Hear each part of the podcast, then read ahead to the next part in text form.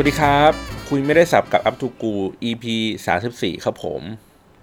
อ่าวันนี้นะฮะก็มีเรื่องที่เราอยากจะเล่าให้ฟังนะครับเกี่ยวกับเรื่องของเอ่อเรื่องของการอวยแล้วกันนะครับชื่อตอนจริงๆแล้วตั้งใจว่ามันเป็นเรื่องว่าอวยสุดคมครับอ่าอย่าไปผวนนะว่ามันแปลว่าอะไรจริงๆคำนี้ครับมันมามันเกิดขึ้นมาจากพี่แอน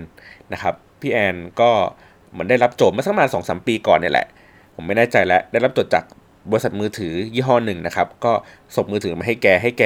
แล้วก็ให้แกพูดว่าเอ๊ะมันมีประสบการณ์ในการใช้งานเป็นยังไงอะไรอย่างเงี้ยครับแกมีความประทับใจในเรื่องของการเขียนการจดอะไรอย่างงี้หรือเปล่านะครับแกก็เลยวาดเป็นการ์ตูนขึ้นมานะครับแล้วก็วาดกันตั้งแต่ว่าเฮ้ยมีคนติดต่อแกมาว่าอยากให้แกทำแบบนั้นแบบนี้นะครับแล้วก็คุยกันเสร็จเรียบร้อยยังไงแล้วแกได้ใช้งานจริงๆแล้วแกรู้สึกยังไงนะครับในบทความนี้จริงๆแล้วมันก็เหมือนเหมือนกับทุกๆครั้งที่เราเคยเจอครับคือเหมือนสมมติว่าถ้าเกิดมี product อะไรสักอย่างนึงออกใหม่หรือมีแคมเปญอะไรบางสิ่งบางอย่างขึ้นมานะครับหนึ่งในการเลือกที่จะใช้ในการสื่อสารที่น่าจะมีประสิทธิภาพแล้วก็ทำให้คนอ่านเขารู้สึกว่าเอ่อมันเป็นเรื่องที่ให้ตรงกับสิ่งที่เขาต้องการแล้วเขาเชื่อคือเขาเขาไม่ได้เชื่อในตัวแบรนด์สักเท่าไหร่แต่เขาเชื่อในคนที่มาพูดมากกว่านะครับเอ่ออันนี้เขาก็เรียกกันรวมๆว่าการใช้ตัวที่เป็นออนไลน์อินฟลูเอนเซอร์นะครับบางที่เขาก็ใช้คำว่าซีดดิ้งบางที่เขาก็ใช้ในเรื่องของการเนี่ยเป็นคำว่าอวยอะไรอย่างเงี้ยอันนี้ก็คือเป็นเรื่องเป็นการเรียกที่แบบว่าง่ายๆให้พอเห็นภาพนะครับแต่ว่ามันก็มีมิติมีชั้นมีความซับซ้อนอะไรลึกลงไปกว่านั้นเดี๋ยวผมค่อยมาเล่าให้ฟังอีกทีนึงละกันนะครับทีเนี้ยมันก็มีพอสมมุติว่าพอแกเขียนตรงนี้เสร็จเรียบร้อยปุ๊บแกบอกว่าเอ้ยเป็นเรื่องของการอวยนะครับคือผมก็รู้สึกว่าผมกลับเข้าไปอ่านอีกทีนึงก็มันก็ไม่รู้สึกว่ามันคือมันมีมันมีเหมือนจิตที่เปิดกว้างในการรับรู้ว่าอ๋อนี่คือการเขียนโดยมีเจตนาเพื่อบางสิ่งบางอย่างแล้วเราก็จะเข้าใจในสิ่งนั้นได้ว่าเออโอเคเขาต้องการสื่อสารการตลาดนะเราก็จะเอ่อมีความรู้สึกว่ายินดีที่จะรับฟังเพราะว่ามันคือการสื่อสารการตลาดครับแต่ว่าผมไม่ได้มีความรู้สึกว่านี่คือสิ่งที่เขารู้สึกกับมันจริงๆมันจะดูมีความขัดแย้งกันนิดนึงซึ่งเอ่อมันเป็นเหมือนผู้บริโภคโดยทั่วไปอาจจะไม่รู้สึกหรือว่าคนที่เคยอ่านงานในลักษณะแบบนี้บ่อยๆอย่างเงี้ยครับมันจะพอจับทางได้อย่างเช่นว่าประมาณว่าเหมือนมีใครสักคนนึงเสลอไปตั้งกระทู้ในพันทิปแล้วก็บอกว่าโอ๊ยมีการใช้งานไอ้ตัวนี้ดีจังนะครับจะใช้งาน product ไอ้ตัวนี้ดีจังเราก็จะมีคนเหมือนมาจับบอกว่าเฮ้ยสำนวนมึงไม่ใช่เนี่ยสำนวนมึงมันอวยป่าววะแล้วมาอวยแล้วเป็นหน้าม้าป่าววะอะไรอย่างงี้นะครับเพราะฉะนั้นแล้วมันก็คืออยู่ที่วิธีการนำเสนอแหละว่าเฮ้ยมันแนบเนียนกลมกลืนอะไรอย่างงี้แค่ไหนนะครับแต่ทีเนี้ยผมเลยรู้สึกว่าเมื่อมันเป็นสิ่งนี้ครับเมื่อมันเป็นวิธีการพูดวิธีการสำนวนของคนที่มีชื่อเสียงคนที่มีกระบวนการคนที่มีกลยุทธ์คนที่มีวิธีการในการเล่าเรื่องให้มันดูยิ่งแนบเนียนมากขึ้นเรื่อยๆครับมันจะไปถึงจุดจุดหนึ่งที่ทำให้เรารู้สึกว่าเรื่องของการที่อวยกับการพูดจริงแม่งแยกกันไม่ออกฮะคือแยกกันไม่ออกก็คือว่าเรารู้สึกเชื่อรู้สึกคล้อยตามกับไอ้สิ่งสิ่งนั้นไปแล้วเรียบร้อยนะครับแม้ว่าเจ้าตัวเองเขาก็จะบอกว่าโอ้ยไม่มีใครจ่ายตังกูหรอกแต่ก็มันก็เหมือนเป็นเรื่องประมาณว่าเหมือนอารมณ์เหมือนดาราที่ไม่ค่อยยอมรับว่าตัวเองแม่งเป็นคนทำศัลยกรรมอะถูกป่ะเราจะบอกว่าโอ้ยดาราโอ้ยหน้าทำไมหน้าถึงเปลี่ยนแบบเอ้ยไม่เจอกันหน้ามา สองถึงสาม เดือนทำไมหน้าเปลี่ยนวะเฮ้ยไปทำบุญมาค่ะอะไรอย่างเงี้ยคือมึงก็ตอแหลไงแต่ว่ามึงก็ไม่บอกตรงๆไว้ว่าว่ามึงไปทำศัลยกรรมมาซึ่งการบอกตรงๆว่าไปทำศัลยกรรมมามันก็อาจจะมีทั้งด้านบวกและด้านลบถูกไหมฮะหมายถึงว่าคนอาจจะแบบโอ้โอเคเฮ้ยไปทำศัลยกรรมมาสวยว่ะเฮ้ยดูดีว่ะถูกไหมหรือว่าเออมันก็เป็นเรื่องของการลงทุนหน้าของมึงไม่เกี่ยวกับหน้าของกูอยู่แล้วถูกไหมคือเขาก็เป็นการลงทุนเพราะว่าเขาต้องใช้หน้าตาในการทำงานมันก็เป็นเรื่องที่แฟร์ที่เขาที่คิดอยากจะปรับปรุงตัวเองถูกไหมหรือว่าบางคนน่ะก็คือโอ้ยกันแหนกันแหนโอ้โหไปทำหน้าไปทำจมูกมาทำไมไม่พอใจเหรอโอ้มึงแบบคือมันก็กลายเป็นอีกทางหนึ่งไปเพราะฉะนั้นเนี่ยดาราเองเขาก็อาจจะรู้สึกว่างั้นเซฟเซฟเลยละกันเขาก็ไม่พูดว่าเขาไปทำมานะครับก็ปล่อยให้คนแม่งนินทากันไปเพราะว่าถึงแม้ว่าเขาจะพูดชี้แจงว่าเฮ้ยเขาไปทำมาหรืออะไรยังไงก็ตามมันก็ไม่พ้นกับการที่คนแม่งจะต้องโดนด่าอยู่แล้วในทางกลับกันครับในการที่เป็นอินฟลูเอนเซอร์การที่เขากล่าวถึงสิ่งใดสิ่งหนึ่งด้วยความจงใจผมไม่ได้พูดว่าความไม่มันมีมันมีอาจจะมีครั้งความจงใจและความไม่ไม่จงใจนะครับแต่ความรู้สึกผมคือเมื่อไหร่ก็ตามที่มันออกมาเป็นชิ้นงานครับทุกอย่างมันผ่านวิจารณญาณของคนคนนั้นแล้ว เพราะฉะนั้นทุกอย่างมันมีความตั้งใจอยู่ครับเพียงแต่ว่าเขาอะตั้งใจที่อยากจะบอกเมสเสจที่มันซ่อนอยู่มากน้อยแค่ไหน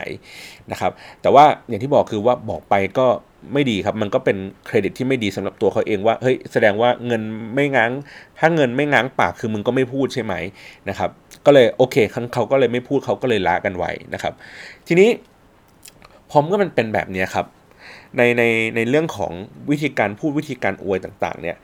มันผมกำลังจะบอกว่าเดี๋ยวผมค่อยอธิบายวิธีการอีกทีนึงนะว่ามันมีอะไรยังไงนะครับมันส่งผลในภาพกว้างครับภาพกว้างก็คือว่าเมื่อมีคนหลายๆคนพูดมีคนตัวใหญ่พูดนะครับคนตัวใหญ่พูดคนตัวเล็กพูดพูดกันไปเรื่อยๆๆๆมันก็คือเกิดบัสนะครับเขาก็เรียกกันว่าโซเชียลบัสนะฮะโซเชียลบัสเนี่ยมันก็คือการพูดพูดไปผมก็บอกว่าในในในความหมายของมันเนี่ยจริงๆแล้วในเชิงงานวิจัยนะครับอันนี้ผมเปิดจากในในวิกิพีเดียนะครับเขาพูดว่ามันมีงานวิจัยชิ้นหนึ่งที่เขาบอกในเรื่องของเอ่อ marketing buzz นะครับว่ามันมีผลต่อเอ่อยอดขายต่อผลกำไรนะครับก็คือว่าเขาบอกว่าในปีประมาณสองพันสิบสามครับมีรายงานชิ้นหนึ่งจากนักศึกษาเมืองจีนนะครับผมเสี่ยวหมิงเหลาเจียเซียงอะไรนี่แหละนะครับเขาก็พูดประมาณว่าเขาได้ทำการศึกษานะครับเรื่องของความสัมพันธ์ของ positive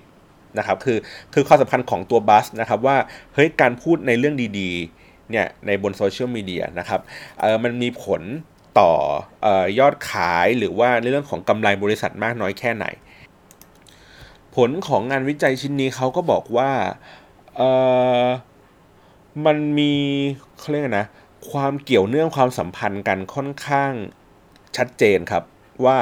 เอ่อกระแสบนโซเชียลมีเดียเนี่ยเอ่อมีผลต่อแม้กระทั่งตัวที่เป็นเขาเรียกไงนะ performance เอ่อ stock performance ก็คือตัวที่เป็น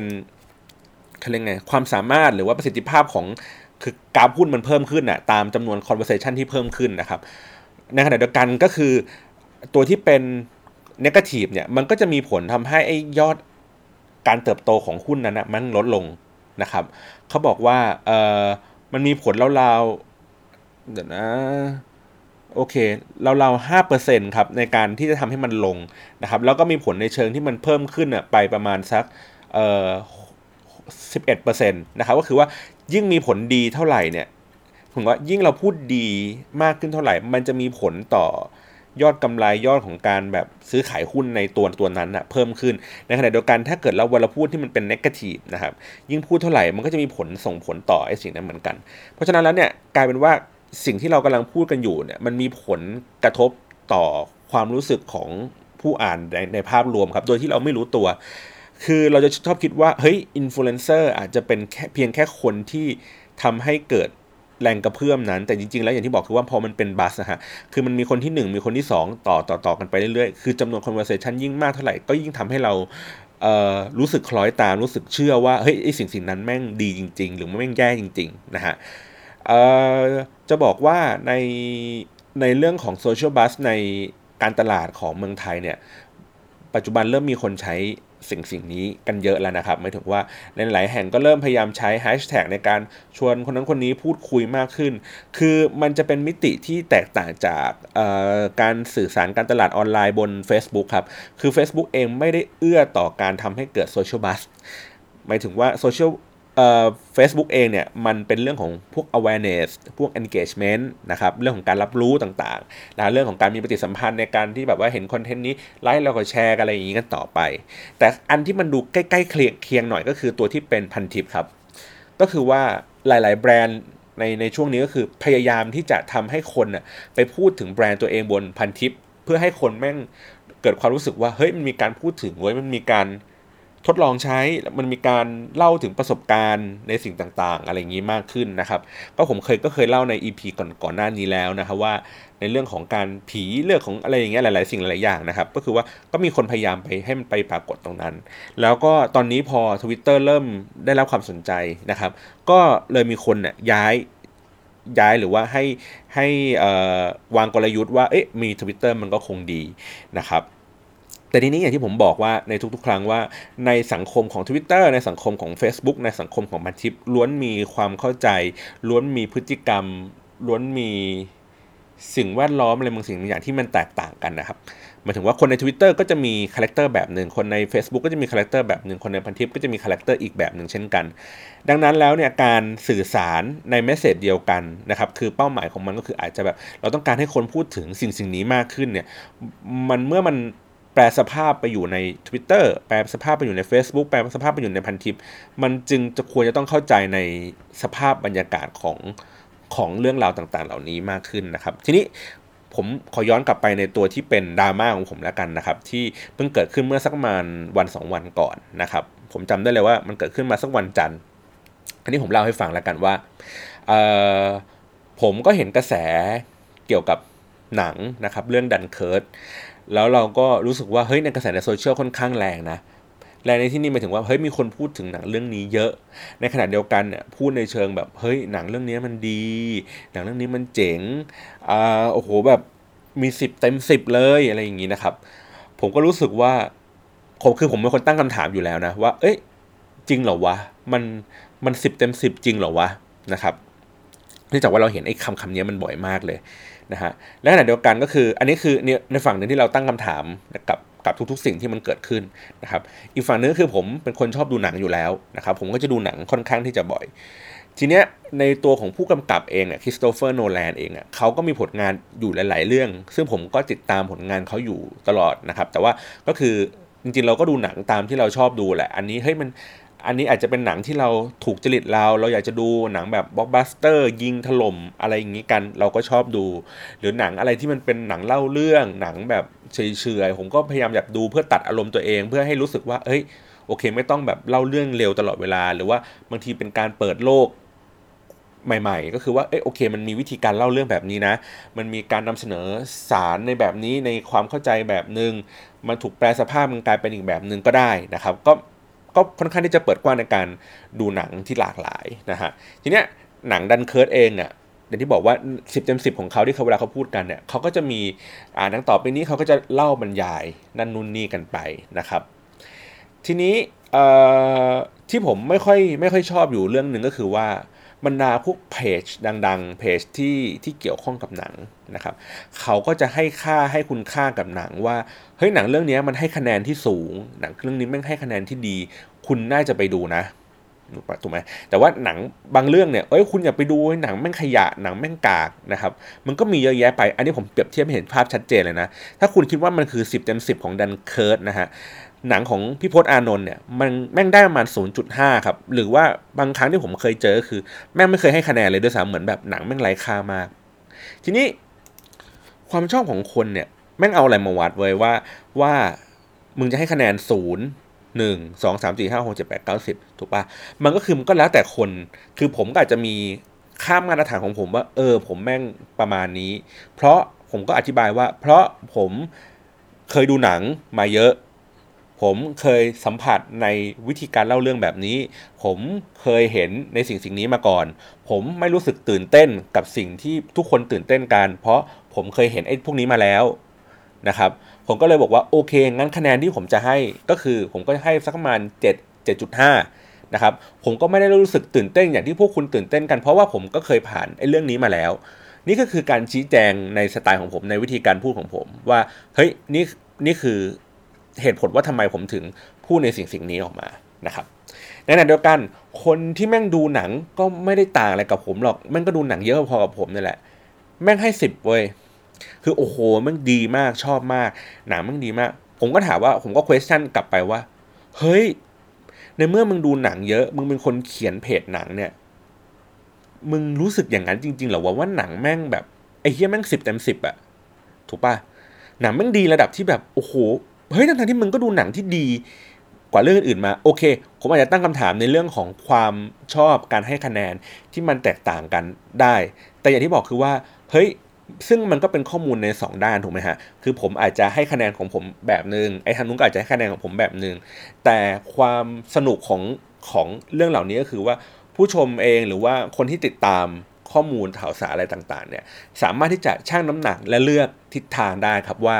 โอเคฝั่งนึงอ่ะบอกว่าหนังมันดีมากน่าไปดูอีกฝั่งนึงอ่ะบอกว่าเฮ้ยหนังเนี้ยมันก็ไม่ได้ดีอะไรมากหรอกมันก็มีเคยมีลักษณะแบบเนี้ยเกิดขึ้นมาก่อนแล้วมันไม่ใช่เรื่องว้าวไม่ใช่เรื่องแปลกใหม่อะไร ถูกไหมฮะคือผู้ชมเองก็ควรที่จะได้รับข้อมูลทั้งสองฝั่งแล้วก็ตัดสินใจว่าโอเคคุณจะเชื่อใครคุณจะเชื่อไอ้ เจ็ดจุดห้า หรือคุณจะไปเชื่อสิบหรือคุณจะไม่เชื่อใครเลยกูเชื่อของกูเองกูอยากจะไปดูเพราะว่ากูอยากจะไปดูเองไม่เกี่ยวกับพวกมึงเลยก็ได้ถูกไหมฮะมันก็คือมันมันก็เป็นสิทธิ์ในการที่จะนำเสนอ เอ่อ เรื่องราวแต่ละด้านเพราะว่าอย่างที่บอกคือว่าการอวยการพูดถึงอ่ะมันไม่จำเป็นที่จะต้องดีเสมอไปไม่ต้องดีทุกครั้งครับหรือมันอาจจะผมผมไม่แน่ใจนะว่าในในเวลาที่สมมติว่าบริษัทหนึ่งไปคุยกับลูกค้าเอเจนซี่ไม่เข้าไปคุยกับลูกค้านะครับแล้วเราก็จะมีแคมเปญที่เป็นออนไลน์อินฟลูเอนเซอร์แคมเปญก็คือว่าให้อินฟลูเอนเซอร์ได้พูดถึงตัวพวกนี้นะครับส่วนใหญ่แล้วนะที่ผมเจอก็คือว่าเขาก็ลูกค้าเองอ่ะเขาก็อยากจะให้คนที่เขาจ้างคนที่เขาจ่ายตังค์ให้เขาพูดถึงอ่ะพูดแต่เรื่องความดีความงามครับลดในสิ่งที่เหี้ยให้น้อยที่สุดถูกไหมเพราะว่ามันคือมันกำลังจะกระทบต่อแบรนด์เพราะว่าเขาจ่ายตังค์จ้างให้มึงไปพูดเนี่ยแล้วมึงจะมาด่าแบรนด์อีกเหรอถูกไหมมันก็เป็นเรื่องที่นอนเซนส์เพราะนั้นเนี่ยเขาก็จะแบบโอเค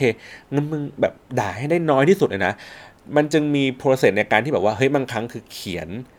เขียนมาให้ลูกค้า approve ดูก่อนหรือว่าอาจจะไม่มีก็ได้เป็นความเชื่อใจกันว่าอ๋อโอเคคุณเข้าใจในงานแบบนี้นะคุณเข้าใจในเบอร์แบบนี้นะครับซึ่งในลักษณะแบบนี้ก็คือมันก็เป็นการการทำการตลาดแบบหนึ่งที่ผมบอกคือการใช้ influencer ในการพูดนะครับเพื่อที่เขาจะหวังผลบางสิ่งบางอย่างนะครับอันนี้ผมเปิดจากในวิกิพีเดียนะครับคือพอดีผมผมหาข้อมูลเพิ่มเติมด้วยแหละในเรื่องนี้นะครับว่าเอ๊ะมันมีวิธีมันมีกระบวนการมีวิธีการมีหลักวิชาการอะไรที่เขาพูดว่าเออสิ่งที่ทำเนี้ยมันมันเกิดอะไรขึ้นนะครับเขาบอกว่าอืมจริงๆแล้วความคาดหวังเนี่ยคือเขาบอกว่าในตัวอินฟลูเอนเซอร์เองเนี่ยเขาก็อธิบายนะว่าเอ้ยอินฟลูเอนเซอร์เนี่ยมันมันหมายถึงอะไรมันมีมันมีความสำคัญอะไรยังไงนะครับแต่ว่าเขาบอกว่ามันมีอยู่สองเรื่องเลยครับว่าเอ่ออินฟลูเอนเซอร์เองเขาเรียกว่าเอิร์นเอิร์นอินฟลูเอนเซอร์นะครับกับเพจอินฟลูเอนเซอร์เป็นสองทางนะเป็นเป็นมาร์เก็ตติ้งสองทางเอิร์นก็คือว่า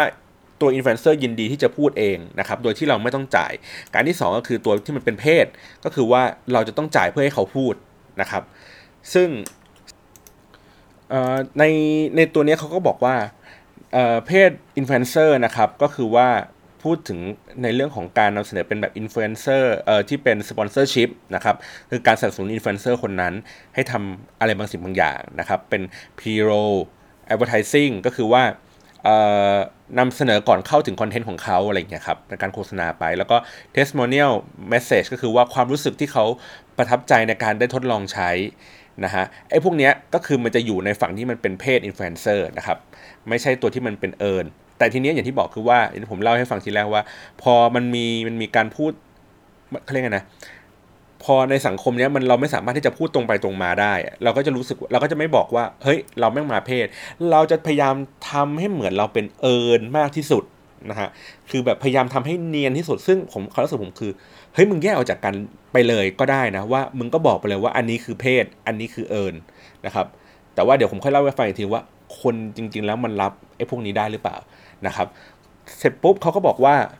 ในการทำตัวที่เป็นเอ่อ influencer marketing เองเนี่ยครับเขาก็หวังผลในเรื่องของตัวที่มันเป็นเอ่อเรื่องของ reach นะครับเรื่องของ awareness ก็คือว่าเรื่องการรับรู้เพราะว่ามีเพราะว่าไอ้คนที่เป็น influencer มีจำนวนผู้ติดตามเยอะถูกไหมฮะเพราะฉะนั้นเนี่ยเขาก็รับประกันได้เลยว่าเวลาเขาพูดไปหนึ่งครั้งเนี่ยมันมีคนเห็นจำนวนมากนะครับแล้วก็เอ่อในเรื่องของการที่พลังของการการพูดของอินฟลูเอนเซอร์ทำให้คนรู้สึกเชื่อมากกว่าการที่ลงเป็นเพียงแค่โฆษณาอย่างเดียวนะครับแล้วก็เอ่อเดี๋ยวผมขอดูก่อนนะโอเคแต่เขาบอกว่าในอินฟลูเอนเซอร์มาร์เก็ตติ้งเนี่ยครับไม่ใช่มีความหมายเป็นแบบเดียวกับเรื่องของ word of mouth นะครับคือมันเป็น word of mouth อาจจะดูมีความใกล้เคียงกันกับอินฟลูเอนเซอร์แต่ว่ามันมีความแตกต่างกันนะครับไม่ได้ไม่ได้มีไม่ได้เป็นเหมือนกันก็คือว่าตัวที่เป็น word of mouth คือแมคานิกหนึ่งมันเป็นกลยุทธ์เป็นเครื่องมือหนึ่งของ influencer marketing ครับไม่ใช่ว่าไม่ใช่ว่า word of mouth เนี่ยมันคือเรื่องว่าไงดีอ่ะคือคนเราชอบพูดว่า influencer ทำให้เกิด word of mouth ครับแต่ว่าจริงๆแล้ว word of mouth เองอ่ะมันเป็นหนึ่งในกลยุทธ์ของ influencer คือ influencer สมมุติเราเราจ้างไอ้คนนี้ไปเราก็ต้องทำ marketing อื่นๆต่อเพื่อให้โอเคให้มันประกอบร่างกันเพราะว่าอยู่ๆถ้าไอ้ influencer คนเดียวเนี่ย พูดถึง product โดยที่คนใช้จริงๆมันไม่พูดถึงเลยอ่ะมันก็รู้สึกกล่อยๆถูกป่ะมันก็เหมือนการที่เราเอาแค่แบนเนอร์ไปแปะบนถนนที่แม่งมีรถวิ่งผ่านเยอะๆแค่นั้นเองแต่ว่าการที่เราทำในเรื่องของ influencer marketing ที่มันจะได้ผลก็คือว่าเราต้องสร้างแมคานิกของการทำ word of mouth คือเราจะต้องจ้าง influencer หลายๆคนแล้วก็พูดใน timing ที่มันสอดคล้องกันคืออาจจะพูดในเวลาเดียวกันพร้อมกันหมดเลยทุกคนหรือว่าอาจจะจัด timing ว่าเอ๊ะคนนี้พูดก่อนคนนี้พูดตามสเต็ปสองคนนี้พูดสเต็ปสามในช่วงเวลานี้นะครับแล้วก็ลองดูกระแสของผู้คนว่าเฮ้ยมันเกิด word of mouth หรือเปล่าเพราะว่าอินฟลูเอนเซอร์เองจะต้องเป็นคนที่คอยชวนคุยคอยทำให้เกิดไอ้เรื่องพวกนี้เกิดขึ้นอันนี้ก็คือเป็นแท็กติกนึงอะไรอย่างงี้ว่ากันไปนะครับทีนี้ผมก็เลยบอกว่าอ่ะงั้นเราไปดูตัวที่มันเป็น word of mouth กันต่อว่าเอ๊ะในในในในเมคานิกอันเนี้ยมันมีความน่าสนใจยังไงนะครับเขาก็บอกว่ามันก็มีพลังมากขึ้นในในในตัวที่เป็นเขาเรียกว่าอะไรTwitter ครับคือ Twitter อ่ะมันสร้างทำให้เกิดภาวะของ word of mouth marketing ที่อย่างชัดเจนขึ้นบนโซเชียลมีเดียเพราะว่าในเมืองนอกอาจจะแบบพันทิปอาจจะไม่ได้ทรงพลังมากขนาดนั้นนะครับแต่ว่าแต่ว่าเนื่องจากในตัวที่เป็น Twitter เองมันเป็นลักษณะของ micro blog นะฮะมันก็คือการพูดถึงสั้นๆๆๆอยู่ตลอดเวลามันก็เลยทำให้เรื่องพวกนี้มันมันไปได้ไกลนะครับ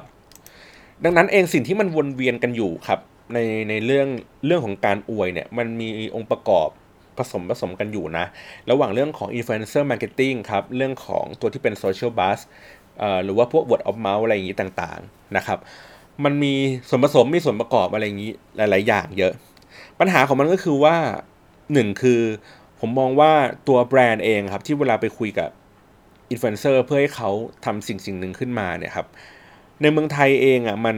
มันค่อนข้างที่จะง่ายเกินไปคือผมกำลังจะบอกว่าในในตลาดต่างประเทศเนี่ยเขาใช้อินฟลูเอนเซอร์อีกแบบหนึ่งนะเขาใช้อินฟลูเอนเซอร์ในการที่ที่เป็นเอิร์นมีเดียนะครับหมายถึงว่าทำทำให้เป็นเอิร์นอินฟลูเอนเซอร์มากกว่าเพจอินฟลูเอนเซอร์ก็คือว่าอินฟลูเอนเซอร์เองอยากจะต้องการที่จะทำให้คนน่ะเชื่อถือในตัวตัวเอง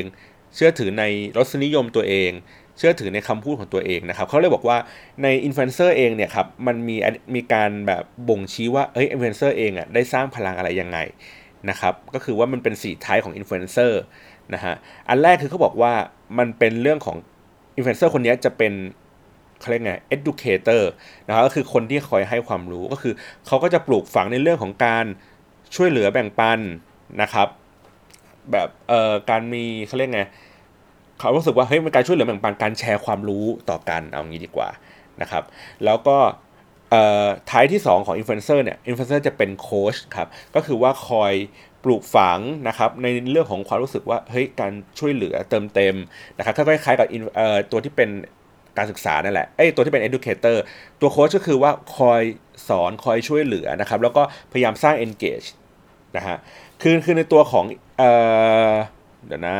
ตัวที่เป็นอ่าอันที่สามนะครับเขาเรียกว่าตัวที่สามเองก็คืออินฟลูเอนเซอร์จะเป็นเป็นเหมือนเอนเตอร์เทนเนอร์ครับเอนเตอร์เทนเนอร์ก็คือว่าเออโอเคให้ความสนุกสนานชวนคุยพูดคุยนะครับแล้วก็เอ่อเดี๋ยวนะขอดูก่อนอ่าแล้วก็สร้างอินสไปเรชันนะครับสร้างแรงบันดาลใจนะฮะแล้วก็สุดท้ายก็คือตัวที่เป็นอะไรเนี่ยคาริสมาติกนะครับเดี๋ยวผมดูก่อน charismatic มันแปลว่าอะไรวะโอ้ยเดี๋ยวนะ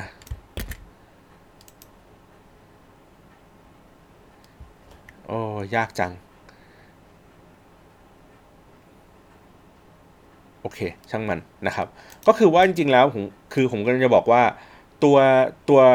บทบาทหน้าที่ของอินฟลูเอนเซอร์เองอะครับไม่ได้เป็นเพียงแค่ผู้ทรงพลังแล้วก็พูดอะไรแล้วคนเชื่อแต่ว่าอินฟลูเอนเซอร์มันมันจะมี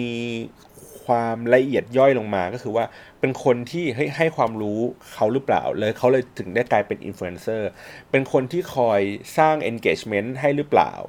นะครับเป็นคนที่คอยสร้างแรงบันดาลใจให้ผู้คนหรือเปล่านะครับอะไรแบบนี้เพราะฉะนั้นแล้วเนี่ยมันก็คือเป็นคาแรคเตอร์ของอินฟลูเอนเซอร์ไปขณะในขณะเดียวกันก็คือหรือเขาบอกว่าหรือบางครั้งเนี่ยก็คือว่ามันมีลักษณะอันนี้คือมันเป็นทฤษฎีของแต่ละคนนะครับคือบางคนเขาก็บอกว่าโอเคอินฟลูเอนเซอร์เนี่ย มันจะมีท้ายประมาณนี้หรือบางคนก็บอกว่าอินฟลูเอนเซอร์เองอ่ะมันมันอาจจะเป็นตัวที่เป็นเหมือนนักกิจกรรมแอคทิวิสต์นะฮะก็คือว่าเอ้ยพยายามสร้าง engagement กับคนในคอมมูนิตี้อยู่ตลอดเวลามี movement อะไรที่เยอะขึ้นนะครับอาจจะเป็นเรื่องของการทำให้เกิดเรื่องของการ charity ต่างๆนะฮะเรื่องของการเคลื่อนไหวทางการเมืองอะไรเงี้ยคือเป็นนักเคลื่อนไหวอยู่ตลอดเวลานะครับหรือ influencer เองทำหน้าที่คือเป็นคน connect ก็คือคนคอยเชื่อมนะครับเชื่อมเชื่อมโยงผู้คนที่อยู่ในใน community นะครับก็คือว่าเอ้ยโอเคช่วยกระจายเรื่องนั้นเรื่องนี้อะไรอย่างงี้ออกไปนะครับหรือว่าเป็นคนที่เอ่อเป็น influencer ที่มองเห็นแล้วก็ทำให้เกิดความน่าเชื่อถือนะครับหรือว่าเป็นอินฟลูเอนเซอร์ที่มีความสนใจที่หลากหลายนะครับแล้วก็สามารถที่จะมีทักษะในการแบบแปลสภาพเรื่องราวต่างๆให้มันดูสนุกน่าติดตามมากขึ้นหรือว่าตัวที่เป็นเทรนด์เซตเตอร์เองก็คือว่าตัวอินฟลูเอนเซอร์เองอ่ะเป็นคนที่ชี้นำวงการตลาดได้ว่าเฮ้ยโอเคเรื่องนี้นะกำลังจะมาเรื่องนี้นะกำลังจะอินนะครับเพราะฉะนั้นแล้วเนี่ยอย่างที่บอกคือว่าในตัวของบทบาทอินฟลูเอนเซอร์เองมันมีค่อนข้างที่จะหลากหลายอยู่ในตัวของมันอยู่แล้วนะครับหรือว่าบางคนเองนี่อันนี้ก็คือเขาก็บอกว่านิยามมาให้ว่าสามไทป์เลยมีแค่ว่าเป็นคอนเนคเตอร์นะครับแล้วก็เป็น Marvel นะครับเอ่อ Marvel หรือ Maven เนี่ยแหละ Maven ก็คือตัวที่เป็นเหมือนผู้รู้นะครับแล้วก็เป็น Salesman ก็คือคนขายปัญหาของของเรื่องพวกนี้ก็คือว่าพอเราไม่ได้ลงในดีเทลเรื่องพวกนี้ครับเราไม่ได้มีความเข้าใจว่า Influencer แม่งมีลักษณะในการทำงานที่แตกต่างกันครับมันจึงถูกคิดแบบง่ายๆก็คือว่าเฮ้ยมันมีคนตามเยอะแล้วมึงพูดเรื่องอะไรอ๋อโอเคมึงพูดเรื่องหนังมึงมีคนตามเยอะโอเคงั้นกูเป็นค่ายหนังกูสปอนเซอร์มึงให้มึงเชียร์หนังกูก็จบถูกไหม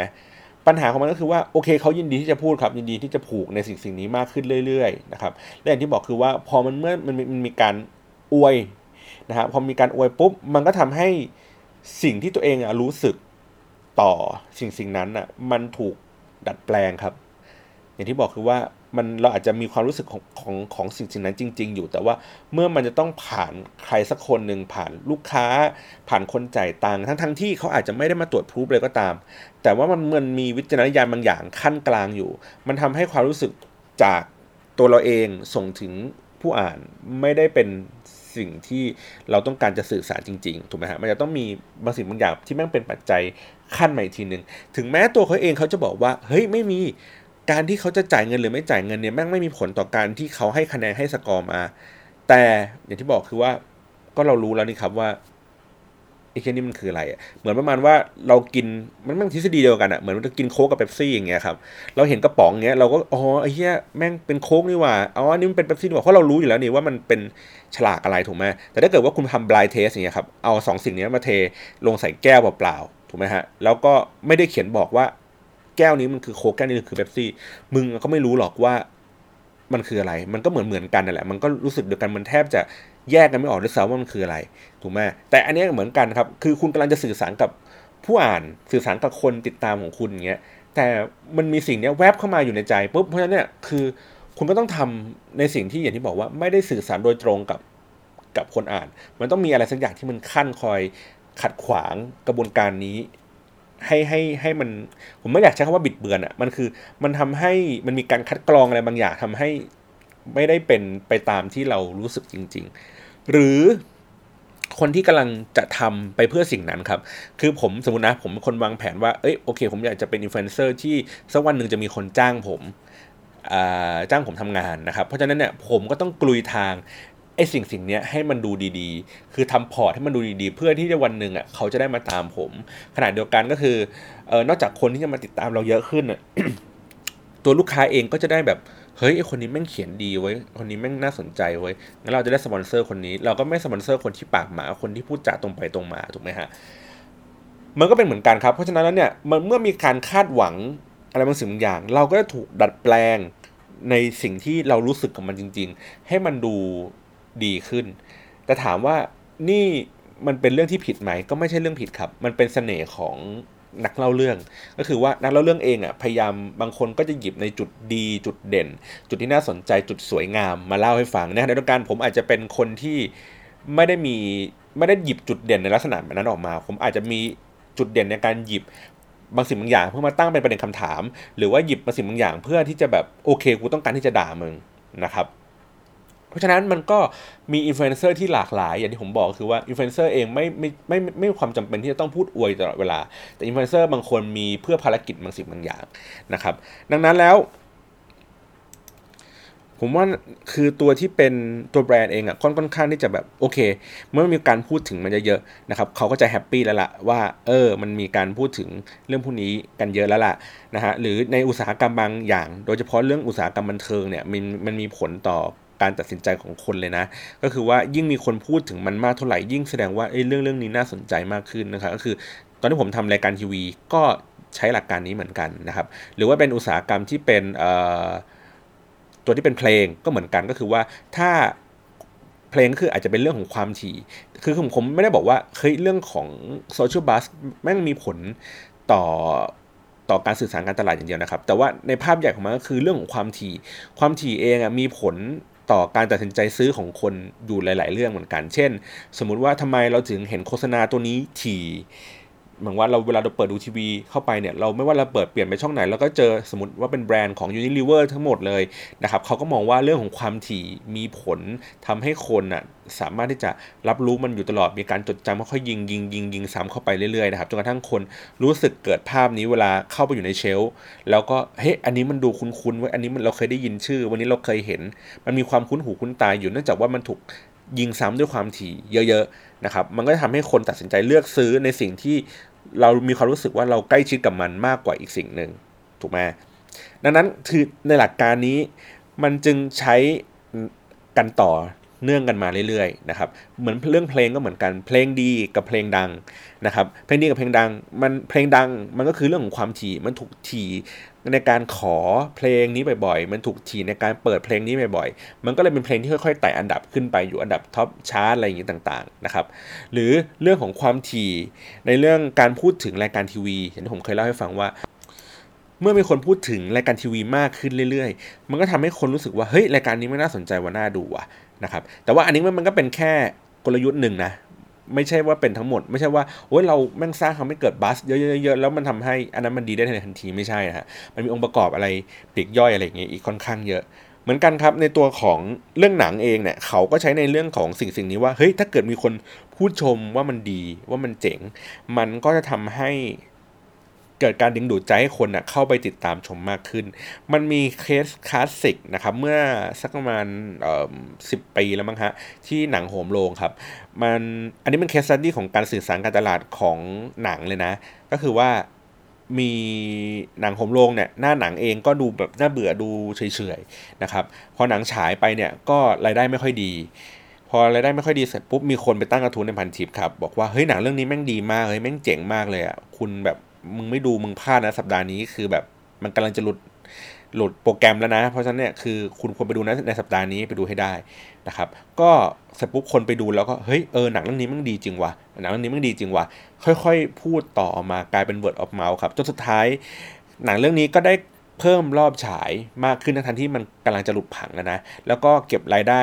ค่อนข้างสูงนะครับก็คือว่าได้สักประมาณผมจำไม่ได้ว่าห้าสิบหรือเจ็ดสิบล้านอะไรเงี้ยมันทำให้กระแสการดูหนังของคนไทยเนี่ยในช่วงที่มันซบเซาตอนนั้นนะมันดีขึ้นเยอะเลยนะผมยังจำได้เลยว่าแม่ผมยังไปดูเลยสองรอบเอ่อยายผมยังไปดูรอบนึงเลยทั้งที่ยายไม่ได้เข้าโรงหนังเป็น สิบปี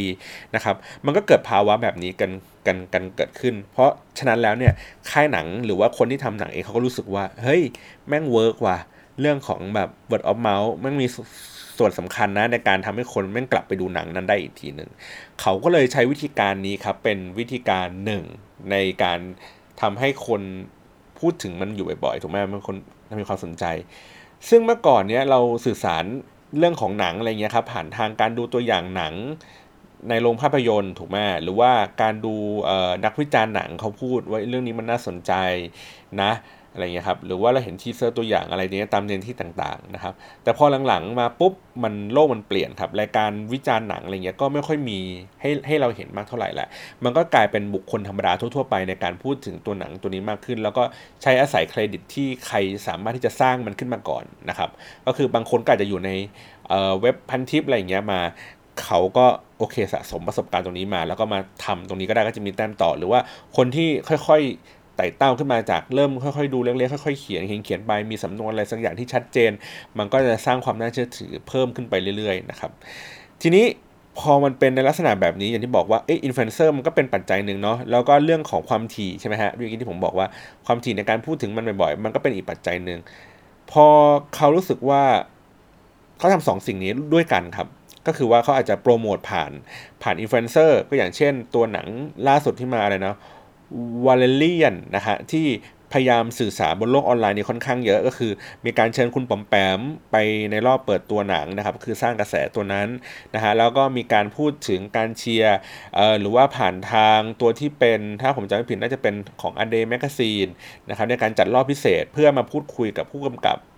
นะฮะเอ่อโดยที่เหมือนแจกบัตรแจกตั๋วอะไรอย่างงี้ไปก็คือว่าคุณเคยชอบหนังเรื่องเอ่อ The Fifth Element มากแค่ไหนอะไรอย่างเงี้ยแล้วก็มาได้การเพื่อเข้าถึงสิทธิพิเศษซึ่งผมมองว่าเฮ้ยมันเป็นวิธีการทำการตลาดในเรื่องของการทำการสื่อสารภาพยนตร์เนี่ยค่อนข้างดีนะคือทำกันบ้านมาดีครับเพียงแต่ว่าอย่างที่บอกคือว่า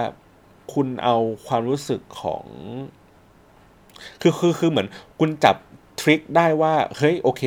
ความถี่อาจจะเป็นปัจจัยนึงแต่ว่ากูไหนๆกูจ่ายตังค์แล้วกูขอโพสิทีฟให้แม่งสุดตีนเลยดีกว่ากูแม่งแบบอวยสุดติ่งอะไรด้วยการแบบดันให้แม่งสุดเลยมันก็เลยกลายเป็นว่าเฮ้ยเรื่องบางอย่างครับมันเป็นกระแสเขาเรียกว่ากระแสโต้กลับอ่ะคือเขาพูดประมาณว่าคือวันนี้พอดีวันนี้ผมไปเจอผู้บริหารท่านหนึ่งครับเขาให้ทัศนคติที่น่าสนใจเกี่ยวกับเรื่องการสื่อสารการตลาดเขาก็บอกว่าอย่าทำให้คนคาดหวังเยอะจนเกินไปครับจนกระทั่งเขาไปดูเขาไปสัมผัสในประสบการณ์จริงแล้วเขารู้สึกว่าเฮ้ยไอ้เช่นนี้แม่งโม้อ่ะแม่งไม่ได้ดีงามเหมือนที่มึงพูดกันมาเลยมันพอทำให้เหมือนเราบิวให้คนมีความคาดหวังที่มันสูงแล้วพอเขาไปเจอจริงเนี่ยเขามีความเฟลเขาเฟลเสร็จปุ๊บแล้วเนี่ยแม่งแก้ไขยากครับแก้ไขยากคือปุ๊บคือในตัวชิ้นงานนั้นอาจจะดีนะคือหนังมันเองอาจจะดีอยู่แล้วล่ะแต่ว่ามันถูกบิวว่ามันคือสิบครับแล้วเขาไปดูจริงๆเขาอาจจะแบบกูไม่ได้รู้สึกว่ามันดีระดับสิบกูดูดีแค่ระดับเจ็ดอ่ะแล้วมันไม่ถึงสามอ่ะกูก็หยิบเอ๊ะไม่ถึงสามเนี่ยเอามาด่าครับมันคือแทนที่เราจะรู้สึกว่ามันกลายเป็นอีกหนึ่งโอกาสในการทำให้คนคนหนึ่งอ่ะแม่งกลายเป็นโพสิทีฟแต่ว่าแม่งกลายเป็นว่าเราไปปูความหวังให้คนมี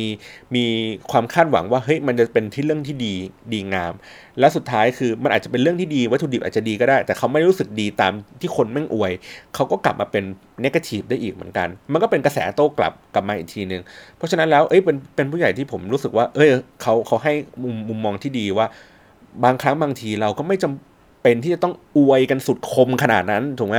บางทีเราอาจจะแค่พูดในทัศนคติของเราที่เรามีต่อไอ้สิ่งสิ่งนี้ว่าเออมันดีในระดับนี้นะแต่ว่ามันจะดีมากกว่านี้ถ้าคุณได้เข้าไปสัมผัสมันเองจริงคุณได้ไปลองฟังลองดูลองมองเห็นอะไรบางสิ่งบางอย่างเองแล้วคุณอะมาเล่าให้เราฟังด้วยนะว่าคุณเห็นตรงกับเราไหมหรือว่าคุณมีความรู้สึกยังไงอะไรเงี้ยกลายเป็นมีการพูดคุยชวนคุยกันให้เกิดคอมมูนิตี้มีการแลกเปลี่ยนมุมมองทัศนคติว่าเฮ้ยโอเคเรื่องนี้มันเป็นเรื่องที่ดีเออฉากนี้เป็นเรื่องที่เจ๋งมีเทคนิคอะไรต่างๆที่มาพูดคุยกันมันก็สามารถที่จะสร้างให้เกิดบัสได้เยอะขึ้นถูกไหมครับอาจจะไม่ได้เป็นแบบโพสิทีฟจ๋าแบบโอ้โหทุกคนพูดอวยกันอย่างเดียวหรือว่าทุกคนพูดด่ากันอย่างเดียวแต่ว่ามันมีความรู้สึกกันในการเป็นคอมมูนิตี้มีการแลกเปลี่ยนเรียนรู้อะไรในความรู้สึกไอ้พวกนี้กันซึ่งมันก็จะส่งผลปลายทางก็คือว่าจำนวน conversation เองมันก็เพิ่มขึ้นเรื่อยๆถ้าเกิดเราเลี้ยงใน community นี้ให้มันดีนะครับมันก็ไม่ต่างกับการที่เราจะต้องไปโหมให้ใครสักคนหนึ่งพูดบ่อยๆบ่อยๆทีๆๆซ้ำๆกันนะครับหรือว่าทำให้มันเกิดกระแสในช่วงเวลากันสั้นๆซึ่งผมก็เข้าใจนะว่าหนังมันอาจจะมีพีเรียดที่ไม่ได้ยาวมากนะเขาก็ต้องการทำด้วยวิธีการนี้นะฮะหรือว่าอย่างตอนที่ผมไปสัมภาษณ์ทีมงานที่เป็น จี ดี เอช เองเนี่ยที่เขาโปรโมทหนังเองเขาก็มีมุมมองมีวิธีการในการพูดและบริหารจัดการความคาดหวังความรู้สึกของคนคือเขาเองก็ไม่ได้เคลมว่าเฮ้ยหนังของเขามันดี ร้อยเปอร์เซ็นต์ ตลอดเวลาดีแบบสิบเต็มสิบหรืออะไรอย่างนี้นะครับแต่เพียงแต่ว่าเขารู้สึกว่าโอเคถ้าใครที่ชอบหนังของเขาก็ให้ไปอยู่ในคอมมูนิตี้ที่ที่เขารู้สึกว่าเออนี่คือคนรักหนังของเขานี่คือแฟนคลับของเขาที่ที่ทำให้เขามาเรียกเปลี่ยนเรียกเปลี่ยนพูดคุยกันได้แต่คนที่ไม่ชอบคนที่ไม่อะไรเขาก็ไม่รู้สึกว่าเขาจะมีความจำเป็นที่ต้องไปเบลมไปเคลมว่าเฮ้ยของกูดีกว่าหรืออะไรอย่างนี้นะครับโอเคเพราะฉะนั้นแล้วอย่างที่บอกคือว่า เราคือได้รับผลกระทบจากสิ่งสิ่งนั้นครับสิ่งที่กลยุทธ์ทางการตลาดได้สร้างให้เรามานั่งตีกันอยู่ทุกวันนี้แหละนะครับถ้าคุณยังจะโง่ต่อไปนะหมายถึงว่ายังหลงกลในสิ่งที่เขาพยายามทำให้คุณรู้สึกเชื่อทำให้คุณรู้สึกว่านี่คือสิ่งที่ตัวเองรักแล้วกูมีสิทธิ์ที่จะปกป้องมันกูมีสิทธิ์ที่จะเชื่อว่าเฮ้ยสิ่งนี้แม่งดีสิ่งนี้แม่งไม่ดีแล้วคนที่แม่งไม่เชื่อเหมือนกูแม่งไม่ใช่ผมบอกว่านี่คือคุณกำลังเป็นเหยื่อของการตลาดอีกทีนึงโดยที่เขาเองแหละต้องการให้มันเกิด conversation เหล่านี้ต้องการให้คนแม่งดราม่ากันในสิ่งสิ่งนี้ต้องการให้คนมันเถียงให้คนมาทะเลาะกันในเรื่องพวกนี้มันก็จะเพิ่มโอกาสที่ทำให้เขาขายของได้ต่อไปนะครับพยายามเรียนรู้พยายามเท่าทันกับสิ่งนั้นพยายามตั้งคำถามกับเรื่องที่มันอยู่ใกล้ตัวของคุณนะครับอย่าไปเชื่อไอ้คนที่มันอยู่ข้างๆคุณคนที่มี follow, เอ่อ follow เยอะๆไม่ต้องเชื่อผมก็ได้ครับไม่ต้องเชื่อว่าไอ้ผมแม่งมีคนตามอยู่สัก สองหมื่น คนหรืออะไรอย่างงี้เอ้ยไอ้คนนี้แม่งมีพลังโอ้คนนี้ไม่น่าเชื่อถือไม่ต้องไปเชื่อผมครับไม่ต้องเชื่ออะไรใดๆทั้งสิ้นมันก็เหมือนหลักการมาสูตรแหละไม่ต้องอย่าไปเชื่อในสิ่งที่คนเขาบอกว่าเฮ้ยแม่งเรื่องนี้คือเรื่องที่น่าเชื่อหรืออย่าไปเชื่อเพราะว่าเขาเป็นแค่อาจารย์เขาเป็นคนที่แม่งแก่กว่าของพวกนี้มันต้องพิสูจน์เองครับมันต้องเรียนรู้เองตั้งคำถามกับมันว่าเฮ้ยแล้วมันจริงป่าววะมันใช่ป่าววะมันเกิดมาได้ยังไงวะนะครับก็หวังว่าในเทปนี้น่าจะได้ความรู้กลับไปนะครับพัฒนาสมองตัวเองให้ฉลาดฉลาดขึ้นจะได้รู้เท่าทันเขาแล้วก็จะได้เข้าใจว่าเรื่องราวของมันเกิดเหตุดราม่าของมันมันเกิดขึ้นจากอะไรใครเป็นคนเริ่มต้นใครเป็นคนชักใยแล้วก็เราก็จะเรียนรู้ในสิ่งสิ่งนี้ไปเราก็จะได้มีการรู้เท่าทันในวิธีการสื่อสารของคนเหล่านี้ในขณะเดียวกันวันหนึ่งเมื่อคุณมีธุรกิจหรือคุณอาจจะมี product อะไรสักอย่างนึงที่คุณจำเป็นที่จะต้องใช้กลยุทธ์เหล่านั้นคุณจะได้รู้วิธีการนะครับจะได้ไม่ต้องมานั่งโง่ๆเสียตังค์ซื้อหรือว่าหลอกให้ตัวเองจมอยู่ในกระแสนั้นต่อไปวันนี้ขอบคุณสำหรับการรับฟังมากครับเหนื่อยแล้วล่ะสวัสดีครับ